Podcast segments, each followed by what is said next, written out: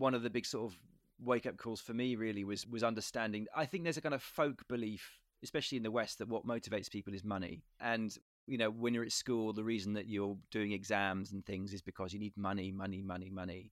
But actually, I think what's, what's more important than money to the vast majority of people is identity, is who you are, you know, what games you're playing.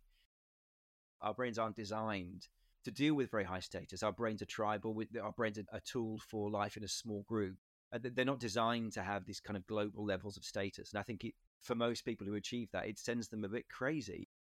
Humans can never be permanently happy because this stuff can always be taken away. There's always another mountain to climb. But it's functional because it keeps us climbing those mountains. It keeps us out there in the world, pushing and pushing and improving, improving.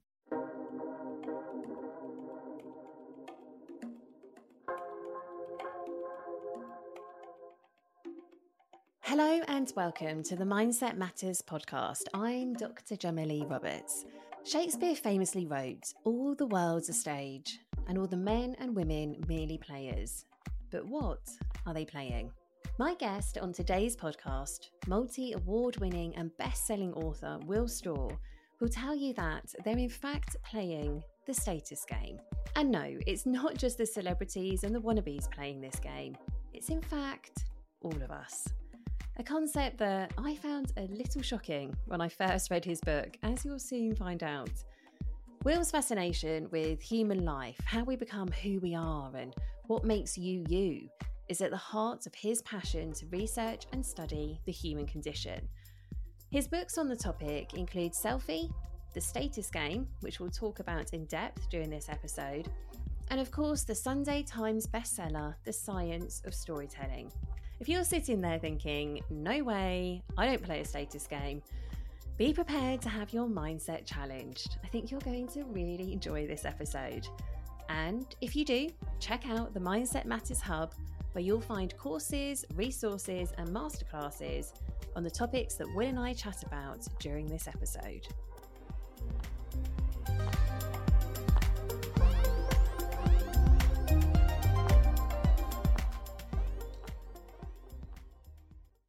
Hi, Will. Hello. Thank you for joining me on the Mindset Matters podcast. I am so excited to talk to you today. How are you? I'm good. Thank you, Gemma. Thanks for having me on. I'm looking forward to having a chat. I have been. So, as we've just had a little chat before we start recording, I've had my head in your books for the last few weeks. I mean, I've read them already anyway. So, you're on my list of people I'd love to interview, but I've kind of been delving into it a bit more and, and listening to your voice across loads of different interviews. And I have been absolutely absorbed by this idea of the status game, which is your latest book. Can you describe what the status game is, please? Yeah, so the idea of the status game is that, you know, one of the things that psychologists have figured out recently is the feeling of sort of having some status in the life is a need, is a psychological need. It's not something just nice to have. We need it. And if we don't have it, we suffer and so the book is sort of sort of just exploring how that works. Um, you know, it's a subconscious need. We are very good at kind of hiding the need from ourselves, but obviously with a bit of self insight, you can see it manifesting in all parts of it, all the, lots of different parts of your life. And we play multiple games for status. That you know, we so, so, so, human life is made up of multiple sort of almost infinite status games, and and much of what we do um, with our lives is, is is playing these various games. And that is kind of what blew my mind when I first started delving into this idea because obviously from a psychology perspective, I haven't really considered the idea of status too much previously in my work. So my research is around kind of mindset, resilience, what makes us what, what helps us to thrive or not thrive. And I really haven't considered, or hadn't, I should say, considered status in that mix very much previously. And when I found it I found it quite hard to digest initially that we're all playing a status game because I guess I've got preconceived ideas about what status is. And when I think of people who play a status game in the way that I would imagine, they're probably the kind of people that I try to avoid generally in life, or because I'm probably yeah. thinking of a certain type of status. So to read that we are all in one way or another playing a status game is actually a little bit of an uncomfortable truth for me. However, I felt very positive about that by the end of the book. So are we all playing this game? Is it like is it a need? It's something we have to do as humans. Yeah, so so one of one of the reasons that people kind of really pull back from this idea, and they do really pull back from this idea, uh, uh, you have people kind of react very emotionally to it. When you say we're all playing status games, what, what they hear is everybody wants to be famous, everybody wants to be rich, everybody wants to be a celebrity, and and that that isn't it at all. It's just you know fame, celebrity, money. Those, those are three ways that we can play status games, but there are infinite games to play, and there are infinite ways of measuring status. So if you're into you know I don't know, religion or sort of Buddhism. Um, the status game you're playing is the opposite. It's, it's almost like how how much can I live without? You know, there, there are status games which which sort of based around asceticism. We know how little can I eat, how little, how few possessions can I get by on, and, and the fewer possessions you can get by on, the better you feel, and the more the more the people around you hold you in esteem, the higher you kind of rise in status so there there were infinite status games there are infinite ways that we can measure status and it really isn't necessarily to do about money or fame or power or any of those things i mean of course there are lots of people that play those status games but lots and lots of us don't and I, there's three key types of status games that you go through in your book, aren't there? What are they? Yeah, so there are there are three sort of major games that we that we play as human beings. Um, the first game is the, is the game that most animals play, almost all animals play from sort of single cell bacteria upwards, and that's the dominance game. And dominance status is all about force and threat.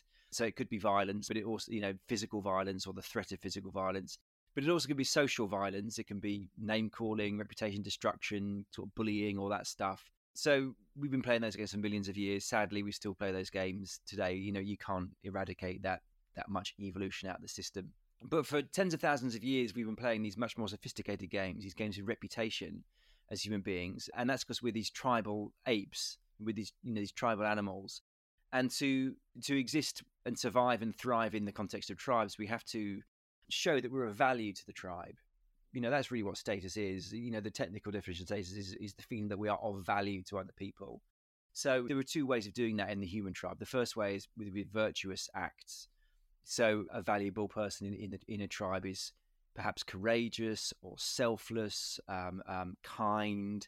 Um, um the, the, but virtue is also about the rules. It's about knowing the rules and enforcing the rules and knowing the sacred beliefs of the group and enforcing them and making sure everybody believes the right things. So it's, it's virtue has definitely has a dark side.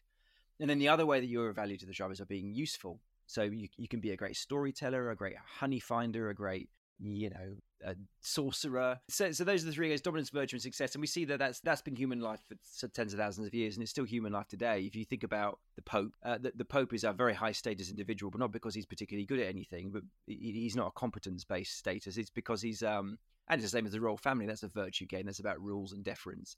Um, they're not particularly competent, you know, the, the, the, royal family or the or the pope, but their their status is based on on this idea of kind of virtue. But compare that to like Serena Williams, and she she's very much a success superstar. She you know she's famous. Gordon Ramsay, they're famous. Pop stars are famous because they're really really good at something, and that's a different kind of status. And so we, when we're looking for stuff, I mean, I know we're not doing it consciously necessarily. Maybe sometimes we are. Maybe I say most time we're probably not even. Is it about protecting our egos or is it about more about wanting to belong and connect or both? Well, it's not about. I mean, the reason I, I call them the status games is because they've got these two components, really. And you know, to play a game with other people, you've got to first connect. You've got to connect in with the, with the people. So it's partly about belonging, but but it's but belonging and status are separate things. Like they're both equally important. Lots of people, there's lots of books about belongingness and connection and all that stuff. It's really really important stuff. One of the reasons I wrote the status game is because this is the other half of the equation that n- nobody seems to have be, be thinking very much about. But they are separate, you know, they are separate needs, and they're, they're both needs. Like we, you know, it's quite well known now that we need to belong, and if and loneliness is extremely bad for you psychologically, but it's also extremely bad for you physically. And, and but the same is true of status. And I think, you know, the way I like to think of status is, as I said before, is, is about it's just about being of value. Nobody wants to feel loved but useless. Like, oh, people like me, but people think I'm rubbish. You know, like everything I do. Like that, that, that's not what we like as humans. We want to feel like people love us, but also that we that we're valuable, that we know something, or that or we're kind and we're good.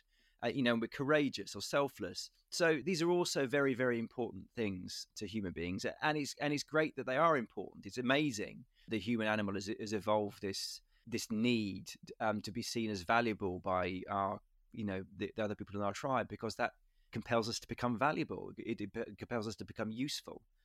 I guess that's what pushes us forward as individuals but also like collectively as well. That's how we do great things collectively. And it's a really interesting way of looking at that process because, you know, when I initially was thinking about status and my initial reaction when I found that quite a scary concept. So I was like, no, there's no way I play a status game. No.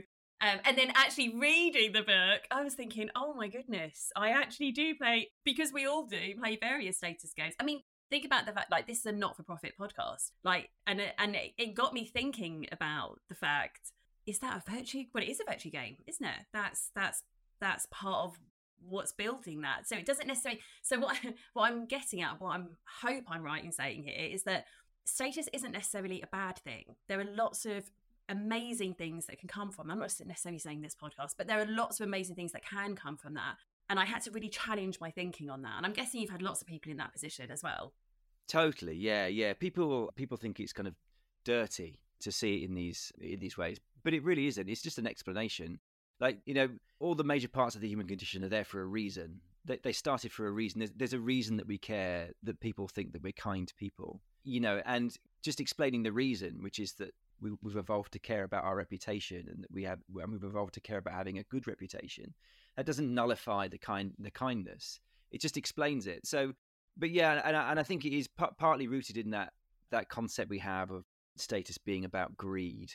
Uh, but it isn't. It's about value, and actually, as, as I said, it's it's the fact that we. It's very important to us that that, that people value our contribution to uh, others is, is a wonderful thing. So, so, so it's, I, don't think it's dirty or soiled at all. I mean, you know, people, millions of people volunteer for organisations and charities. People join the army. They don't do that for money. They do that for some for another reason, and they, they do that because that's a it's, a it's, a different kind of status game to play, and it and it allows them to feel like I'm making a contribution, I'm valuable, and that's great. You know, that's that's wonderful that they they do those things because you know we rely on those people hugely.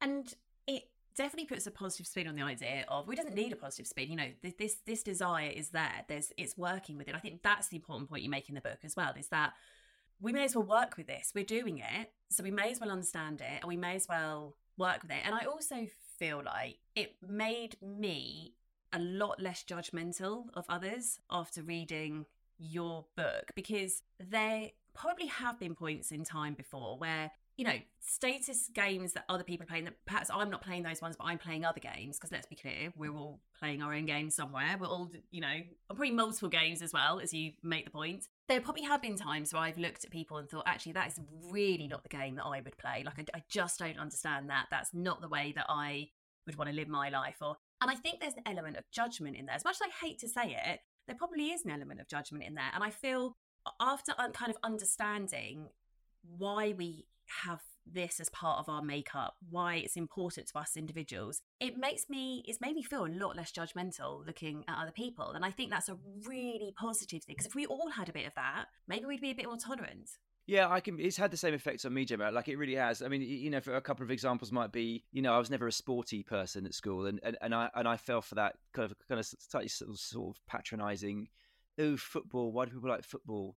But once you understand that status is really important to people, and actually one of those people who play status games is they they support the football team, and when the when the football team wins, they they get something out of that. You know that that status sort of th- that when Arsenal or Man United win, they get a, that benefit of status out of that for them as a supporter. Then you understand it's, it's actually really important to them. And another one, I mean, it sounds completely different, but it isn't. It's the same. It's like the royal family. I was always very, you know, anti-monarchist, but but there are millions of people in this country that who take huge pride in the, in being British and and having a royal family. You see them lining the streets during the weddings and the coronations. And so, you know, I, would have been quite happy to abolish the monarchy t- 10 years ago but now now i just for now you understand how it works it feels like a cruel thing to say because while a lot of people take status from the royal family and just because i don't it doesn't mean that they're wrong. And just because I don't like football and don't take any status from a football team, it doesn't mean that any other other people can't. And so, so, so all these positions that I kind of quite smugly and thoughtlessly took, like lots of other people, left wing people like me, take. Oh, you know, um, about the monarchy and, and so on. Now just seem very selfish and very arrogant and very, very narrow-minded. So, you know, I, am now pro-monarchy in, in, a sense because I, I don't particularly take a great thrill in them, but I see how much pleasure they give millions of people in this country and the pleasure is in status. That like these are people who look at the at, at King Charles or Kate and William and feel like, yeah, that's my con- that's my country, and I and I feel like a a person of status because I'm British and, and these are my my royal family and and more power to them. You know, that's great that they offer that. It's a psychological gift to, to, to millions of people in this country. Well, give they, they're kind of paid for with the taxes, but, but you know what I mean. but that's they're, they're offering value. Story. They're, they're offering value that, that, yeah. that, that, most people don't see that they're offering. They're quite aside from all the work they do for charity, they're they're offering that value too to the to the people that, that take a great pleasure in their existence. And what a wonderful perspective, like from your point of view, going from something that you're very potentially anti something to like not even just tolerant, but kind of embracing it. That for someone else or for or for another group of people, I just think it's understanding this process of desiring status, playing a status game, finding what that is for you. I just think could first of all shift your mindset. For all it shifted my mindset understanding this process in a way that probably was quite uncomfortable when I first started kind of delving into what it actually meant for me because I had to ask myself some uncomfortable questions. You know, there's someone who probably a status game that I was playing was probably that I don't play status games. So I had to really yes. question that mm-hmm. about myself. I've had to, you know, shake up my mindset here, but actually, how do I think about status? And actually, maybe I am, you know, I've had to question myself. But I think it also breeds tolerance as well. And I think, particularly in, you know, if you think about the world we live in today, more tolerance can only be a good thing, in my opinion. Yeah, that's right. I mean, another way that it's sort of shifted my thinking is when you look at, um, you know, sort of juvenile um, criminality in, in, younger people and, and, and the kinds of people that join gangs in the streets of the cities, the kind of people that might join even a terrorist group. These are often people from underprivileged parts of the country. They're often young people, young men who who are in kind of desperate need of status at that age. That that's what happens to the brain. But but because they're uh, uh the conditions of their life, is, status is hard to come by. And so they, but they need it. Like we, like we all need it. And so if the if the game on offer that offers the most status to a lot of these young men is being in the gang or joining the islamist group then i understand much more now why they do that. You, you know because they have they have a need that's been unmet by society. And so, so, so that's another way that the kind of this seeing this has made me much more understanding of of behavior that otherwise might, might have seemed inexplicable and when does this like need for status start? Is it start right back from when we're born or early childhood? Well, um, it really comes online in adolescence. So we're born with it, but it's very kind of s- simple um, when we're growing up. And, and, and there's a developmental psychologist, Professor Bruce Hood, who talks about, um, you know, he, he, analyzes sort of the arguments that children have over the toys and who gets the toy.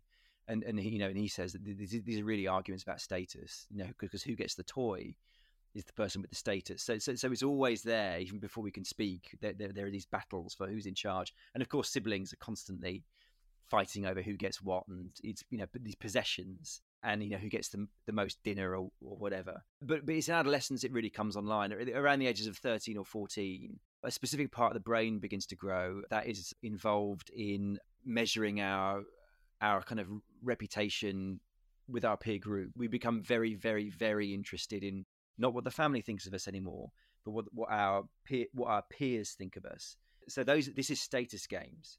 Um, so, so that's why parents have this sort of slightly sad experience when their kids have adolescence. They, they, they, they lose influence over their children. Suddenly the, the kids at school have much more influence over their kids than the parents do. That's because they're becoming adult. Their brains are now interested in peer group. And it's actually what the peer group thinks of me that's important and is going to define who I am and and that's why you get um, this kind of weird combination of behaviors in adolescence where on the one hand they're they're often very very they take a lot of risks.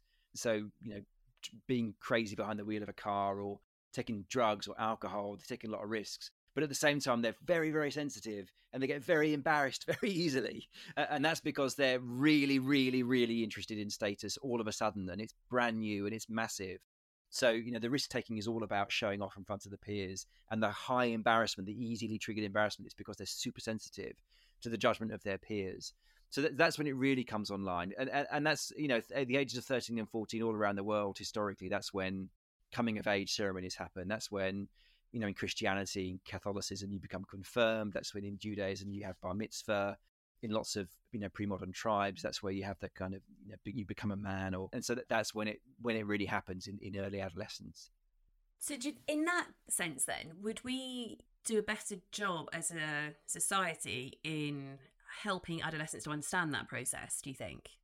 I think so and, and i think you know one of the big sort of wake up calls for me really was was understanding i think there's a kind of folk belief especially in the west that what motivates people is money and you know when you're at school the reason that you're doing exams and things is because you need money money money money. But actually i think what's, what's more important than money to the vast majority of people is identity is who you are you know what games you're playing. And i think the journey of adolescence should be figuring out what you're just figuring out something you're quite good at and going and forget the money. Just go down that route of what are you quite good at because if you can find a game to play in which you're better than average, that, that that's that's a much more likely route to happiness and financial security ultimately than than uh, how can I pass this exam to get to this amazing university in order to get a high paid job. Like, like, like I, I think that's a much more enlightened and psychologically useful way of approaching the challenges of adolescence. I there's never a time that's not good advice. That's brilliant advice, and it's something I think a lot about. Obviously, psychologist. So I'm not a developmental psychologist. I'm kind of older person psychologist. I, I not too old necessarily, but I've got two young children, and I think a lot about our education system and exams. And I mean, they're three and five; they're not in this world yet. But the fact that you know, learning. I think the most important things are kind of learning who you are in life, learning what you're good at. I'm not very, probably quite weirdly, because I've I you know I've, I've been in the academic world. I, I can't you know other than becoming a professor and working in academia forever. I, I I've kind of done all the academic things I'm probably going to do, um, that would probably be available to me. But I don't actually really, when it comes to like advising my children, for example, I won't necessarily be pushing them to go to university. Or I think exactly as you said, I'll be looking at helping them to figure out what they actually want to do, what makes them happy, what they're good at, like where their skills are. It's the world is changing so rapidly.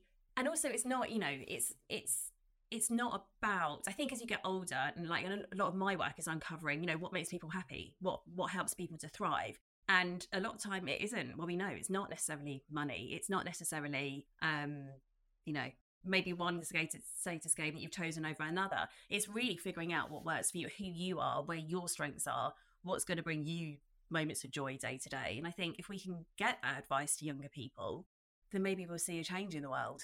Yeah, I think that's exactly right. And I think the other thing, the other important thing to understand is that what you don't want to be pursuing is sudden high status. Like, like I, th- I think that the happier life is the one of gradual progress because we're making progress when we're slowly getting better at something. And, and you know every now and again people notice oh you're, you're getting really good at this. That's happiness. And what you see in, in, in people who, who achieve very high status very quickly is often they're completely miserable. You, you know like it's the it, it's it's the classic kind of story of the pop star the, the miserable boy band member who has a nervous breakdown. And you know that that story is far more normal than the story of, of, of someone who just you know leaves pop stardom happy it's, it's very unlikely that's going to happen because they've got all this status suddenly to lose. And also, I just don't think our brain, well, they're not. Our brains aren't designed to deal with very high status. Our brains are tribal. Our brains are a tool for life in a small group. They're not designed to have these kind of global levels of status. And I think it, for most people who achieve that, it sends them a bit crazy. I mean, famous people are often mad and they're often not very nice. Uh, you know, I remember from my days as a journalist, um, it was so unusual to meet a, a famous person that was that was somewhat nice. And then all they had to do was say, so what have you been up to today? Like do the most basic thing, and you go, oh, they were lovely. They were lovely. They, they, they asked me how I was, and you know, so, so, so that, that that's how little we expect famous people to be nice. It's almost expected that they're going to be assholes. But but I think that's because we just people just aren't designed to have that level of, of status, and I and I think achieving very high status is actually very bad for people. And I love it in your book that you talk about one of the things we can do is to play multiple status games because then I think what you're saying is, and like definitely correct me if I'm wrong here, that if one of those games doesn't go to plan or we end up not being where we want to be in that status game, we've got other ones to fall back on as well.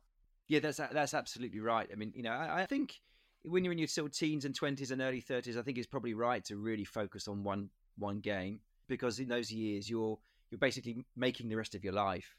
You know, if you if you haven't established a game by the time you're 35, 36, you know, you, you might be in a bit of trouble as an adult because what are you going to do? You know, when are you going to get good at something?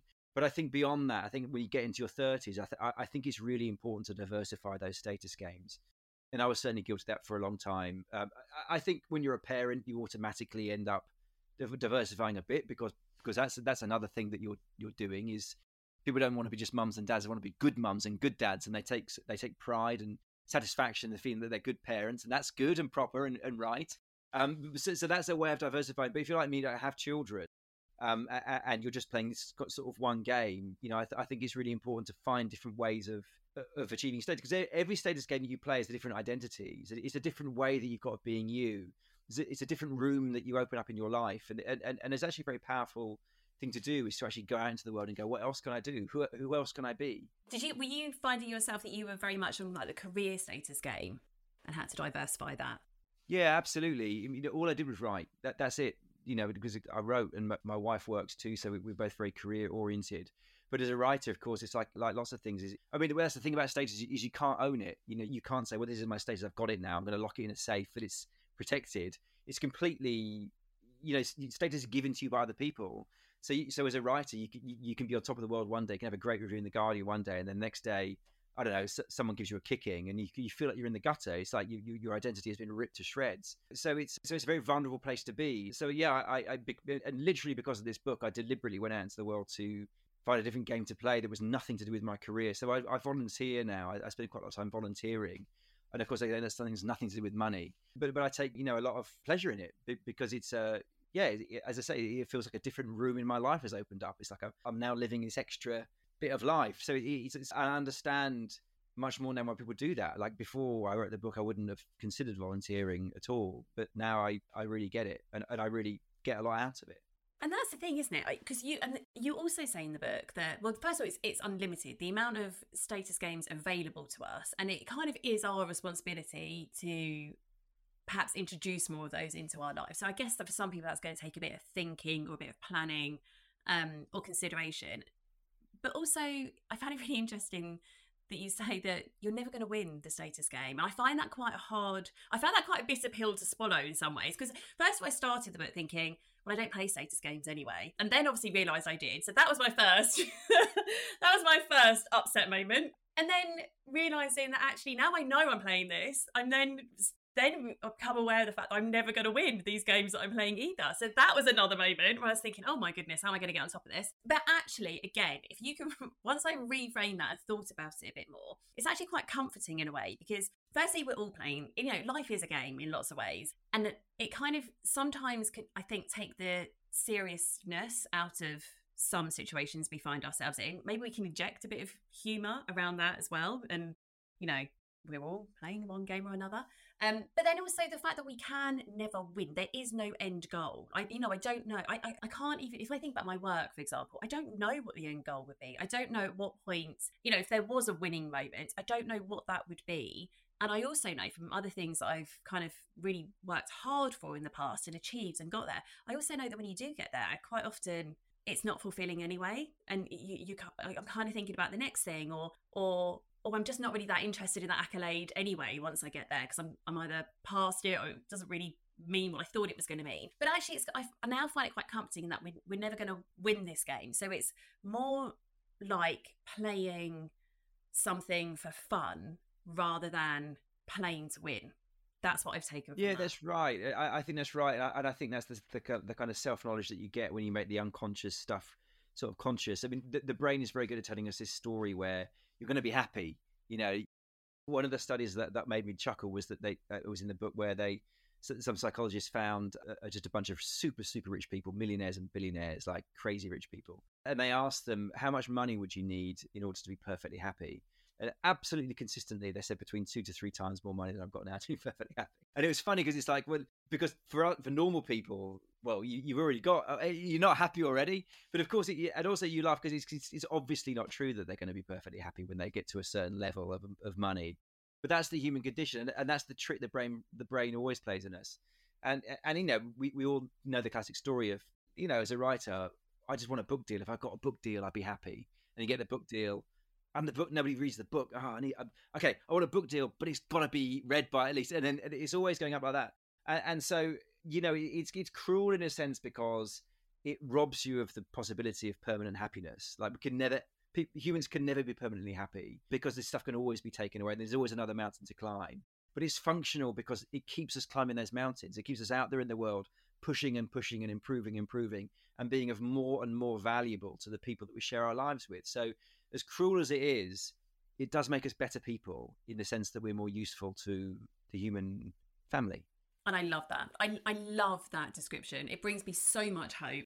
And I, this is what I'm taking from this conversation. And I feel like it brings status in whatever, you know, whatever game we're playing, whether it's volunteering, whether it's working hard in our careers, whether we're changing something, you know, because even if you think about, you know, working hard in your career, quite often you're not just doing that for yourself. Sometimes you're doing it to prove something to yourself, but sometimes you're doing it for other people. It could be your family. It could be, you know, people that are going to read your work or people that you're going to help through your work. Or there often is an element of kind of, you know, most of us don't work in silos on our own with no interaction with any other humans. There, there are other people generally that are involved in that process that a lot of the time we're kind of helping them as well.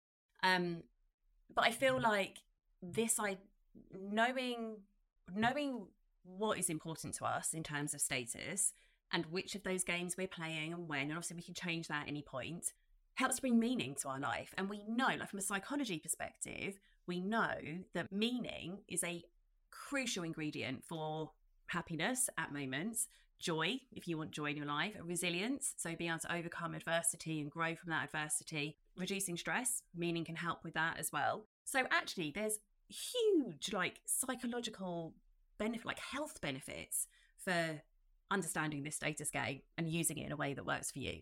That's right. And, and, and you know, when I think about meaning, the meaning of life, you know, what is it? But well, for me, it's those two things: it's connection and status. It's getting along and getting ahead. If you think about the most meaningful pers- moments in your life, if you think about the moments where you felt like most kind of in tune with your identity, it's one of those two things. It's, it's either it's a moment of connection. It's when I got married, when I met my partner, when I had my baby, when I retired and everybody applauded or whatever it is, or it's status. It's it's when I achieved this, when I achieved that. Um, when I when I finally cracked this challenge I've been trying to trying to crack. So that's what meaning is. It's, it's connection and status. It's getting along and getting ahead. Those are the points where the brain rewards us and goes, "Yeah, you're living a meaningful life because you've increased connection or you've increased status." It's one of those one of those two things. How did you kind of stumble across this concept of the status game?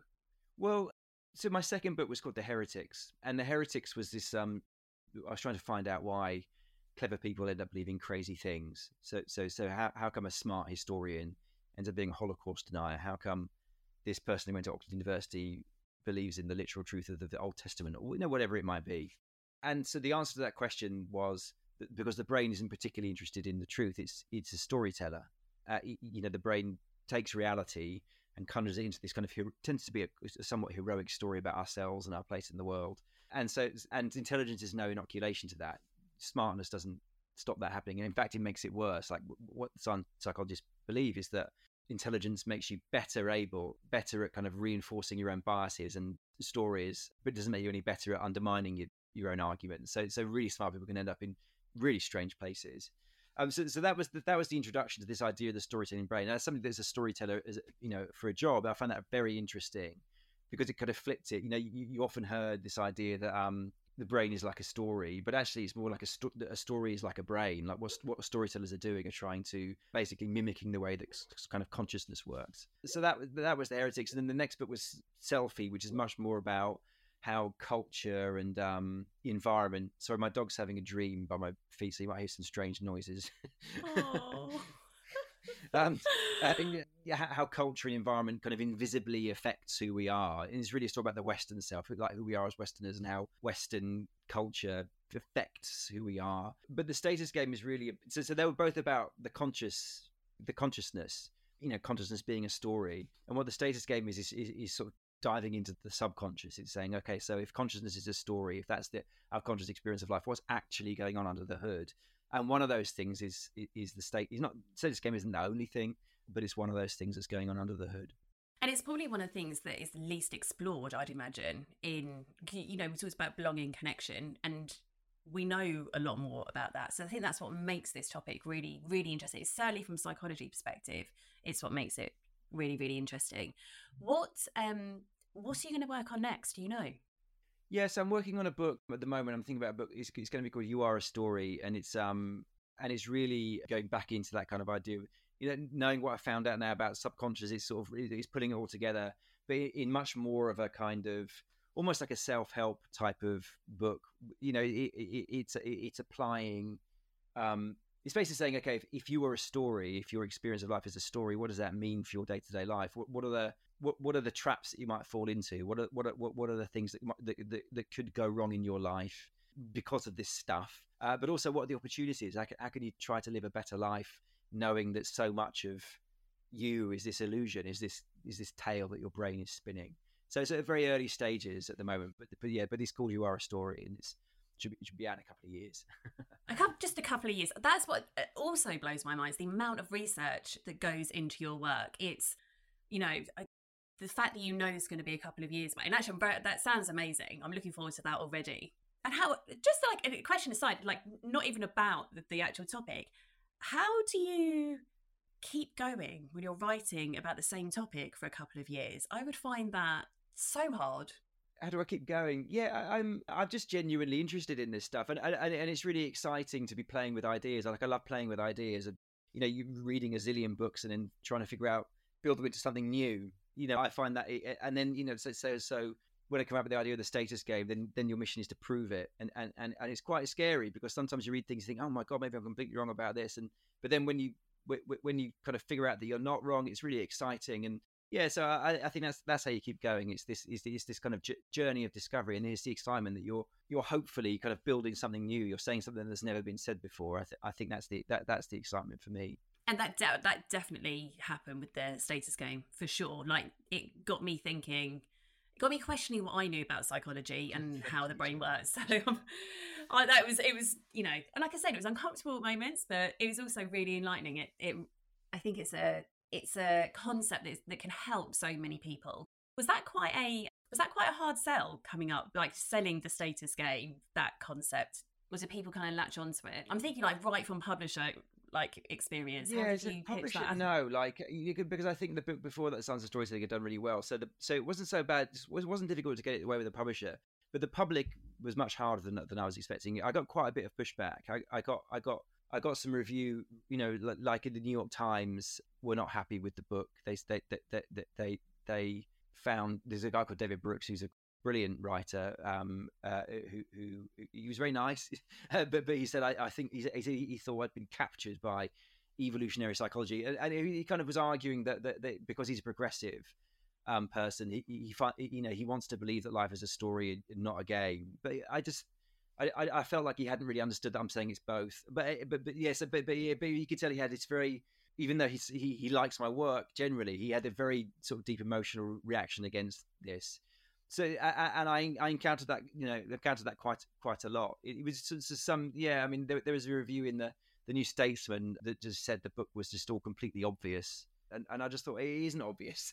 It was because, not obvious to me because I spent years trying to like prove it to myself, and so I kind of took that, or I I, I sort of reframed that in my head as well. If it, felt obvious, it means I did a good job of um arguing my case uh, because believe me lots of people think it's not obvious and lots of people think it's not true i definitely in the reviewer space had a lot more pushback with the status game than i've ever had with any other book like you know we got we had some really nice reviews but, but we also had some very smart people who didn't like the book uh, at all and didn't, did like the message and i think for the for the reasons that we were saying at the beginning, I, I, I think I underestimated how much the, the, the, immediate emotional pushback, which is that, that people think I'm sort of shitting on the human condition. I think it's a very negative, cynical thing to say, and I, and I, I probably could have done a better job of reframing it from the beginning and say, you know, but I still, I um, it's ended up doing doing well the book, so I'm pleased pleased with that. And actually, depending kind of what game you're playing, it's actually quite a compliment that people don't necessarily understand it straight away, or people have very strong opinions or reactions, because it's supposed to get people thinking, and that's and that is truly what what you've done talking about this topic. So I guess reframing it to it got a great reaction, and it's changed the way I think. Yeah, I mean, thank you, Jim. I, uh, yeah, I appreciate that. And like, you know, I, I, you know, obviously getting bad reviews is because it's status. It's it hurts. Yeah. But also, you, you can't forget as a writer that you're lucky to get reviewed at all, and and, and it's it's a, it's a privilege to have your books written about by you know by people, even if they even if even if they're calling you a dick. Although I have to say, like, I would definitely struggle with that. I'm I'm far too sensitive to be putting stuff out there like that. So, you know, I applaud you for even for even doing that and and tackling a topic which you know is emotionally charged. It is. It does get people thinking. It, it it's really made me question. You know how I interact with people the way that I behave, and I'm, I'm sure it's done the same thing for a lot of other people as well. Something else I'd really like to kind of just delve into is: is there a way that we can use this status game to either help us to build resilience or to navigate uncertainty or when life is uncomfortable. I, guess what I'm really trying to get at is how can we, in a really changeable, complex, you know, uncertain world, which that's not going anywhere. I know we've had extreme uncertainty over the last few years, but that's probably not going anywhere. Maybe not to the same extent, but you know, things do move quickly, things do change quickly if we understand this process of the status game and how it works for us, can we use that to our advantage to to to Yeah, I, I think so. I mean, one of the big things that I kind of realized was that, you know, you status is this, you know, social nutrient. People need it. And it's such a gift that you can give other people. And it's free. That's the amazing thing about status. You can it's yours to give to other people. As long as it feels authentic and you're not doing that horrible LA Hollywood thing of, oh my God, you're gorgeous. You know, as long as it feels authentic, you have this to give. It's like you've got free gold to give to anybody, and and, and that's an amazing thing. So we so we've all got this huge gift. No matter what people say, you often hear people say, "I don't care what people think of me." They really do. They're telling you they don't care what people think of them because they want to impress you. That's why they say that thing, you know. So so we have this great resource to give to other people, and and actually it gets paid back to us. I, th- I think because if you're generous with the status that you give, people want to hang around you. people like you because they like the feeling that they feel when they're around you. So when you give, when you're generous with the status that you give, you get you get paid back in in increased connection, actually, and, actually an increased um, status. So so it's and that's good for resilience because you know as, as you will well know that the more people we have around us, the more resilient we are. Um, so that's the first thing. Um, the second thing is just going back to that idea of um, just playing multiple games. You know, hedge. If you've got capacity and you'll have to, to do any volunteering, volunteer. You know, because I, I promise you, you'll get something out of it.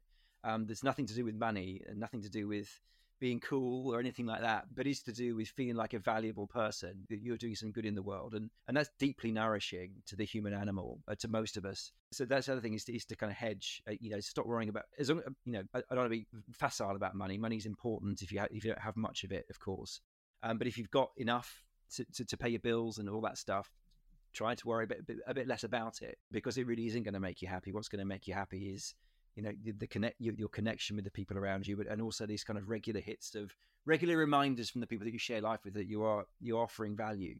Brilliant advice, and it's something like you say, so we can all do, and so much of that is free. So offering status build, which is going to help us to build connection. Like you said, that that is a key, crucial factor in building resilience is a, is a support kind of buffer around you. So if you so knowing what you know now in terms of how our brains work, and if you went back in time to young Will, maybe adolescent Will, I don't know. Um, you can choose what age, it's up to you. What would you say or what advice would you give? That's a really good question. I mean, you know, I I, I, I kind of cringe when I remember who I was when I was at school. Uh, um, I was a real dickhead, I think, sometimes. um, Weren't we all, Will? I, I, think that um, I would tell him to to value connection a bit more.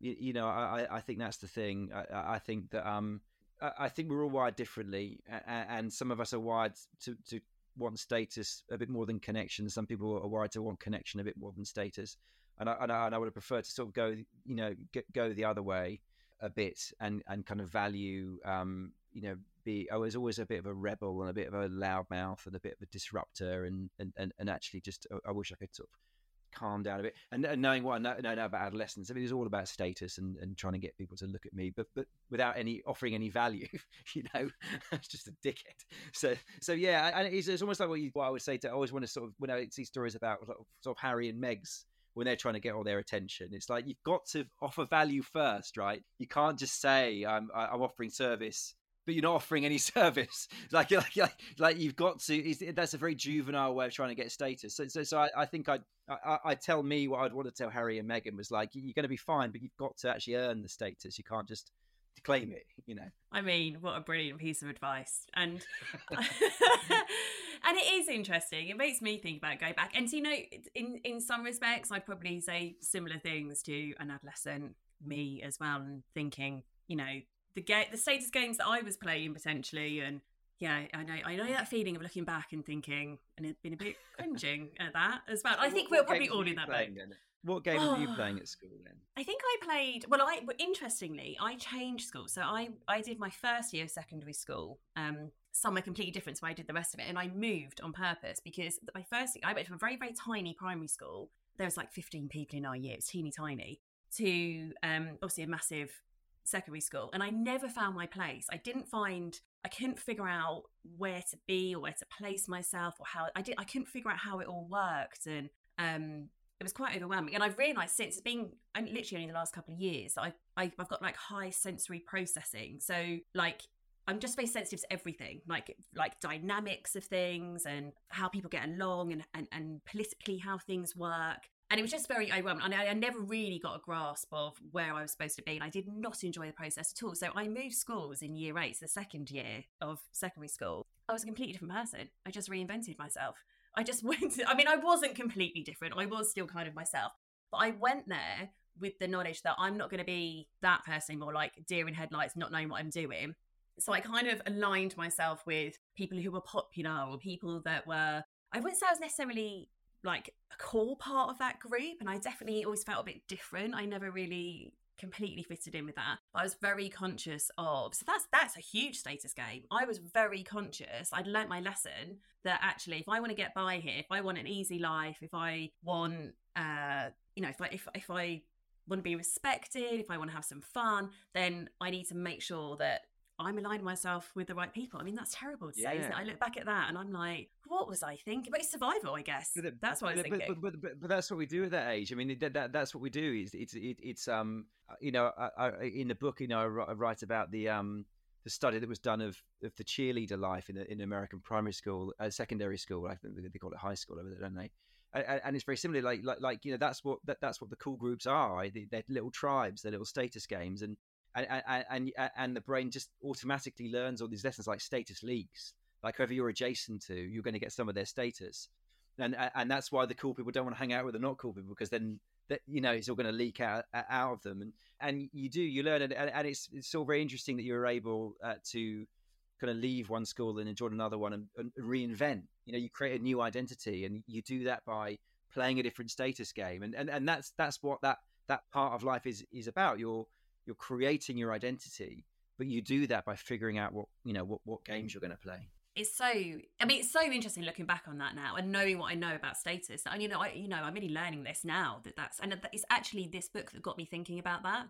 I'd never really thought, I've never really considered how that played out before. I guess if I was going to go back, I, I my advice would be just be more of yourself. Like you can, like because I think I'd kind of gone so far into a bit more of a persona that perhaps I wasn't. And it took me lots and lots of years to build really genuine friendships and like kind of as I got later towards secondary school that started to happen. Um, and people that I'm friends with forever now, you know, like, but it took it took long because I think I'd, I, i would go back and you know, like I guess my advice would be to be yourself and and yes, you've got to play a status game. I guess we're all playing that in one way or another. But maybe I feel like maybe I played that one a little bit too well in some respects. Yeah, because I, I think that's the nature of the beast. Is there's a sense of conformity in status games, and that and that's what. And again, that's one of these kind of classic observations people make about teenagers is that, is that they'll they'll think they're individuals, but actually just all copying each other.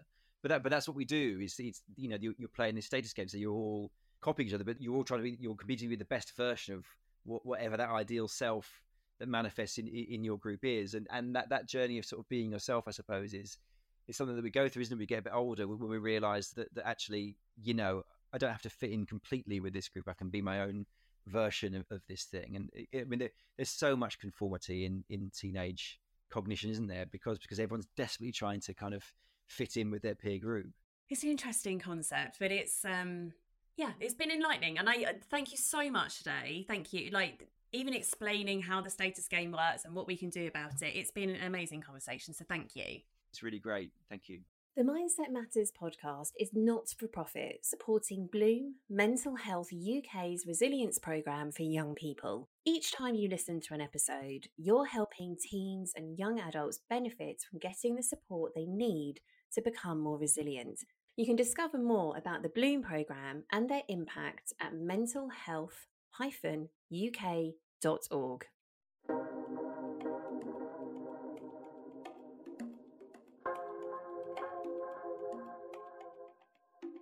The status game is such an interesting concept, and one where, after reflecting on the way that I play the game of life, made me see myself in a whole new light.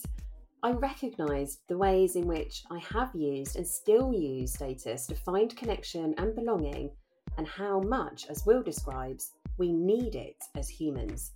Status can sound a bit like a dirty word, akin to that of having an ego being power hungry and full of self importance. But what I loved about what Will says is that it's also something that you can give to others. By finding his way into volunteering, his status of volunteer is one which he can give back to the community without striving for money or success, but instead simply giving himself a role and a purpose with shared value. By finding his way into volunteering, his status of volunteer is one where he can give back to the community without striving for money or success, but instead simply giving himself a role and a purpose with shared value. I know from my research that connection is a crucial factor in building resilience, and status plays a role in this. The more you can play the status game to build positive connections with people, the more likely you are to create a strong support system, boosting your resilience. Finally, if you haven't read The Status Game, I'd highly recommend it. Thanks again, Will, and thanks to you for listening to this episode of Mindset Matters.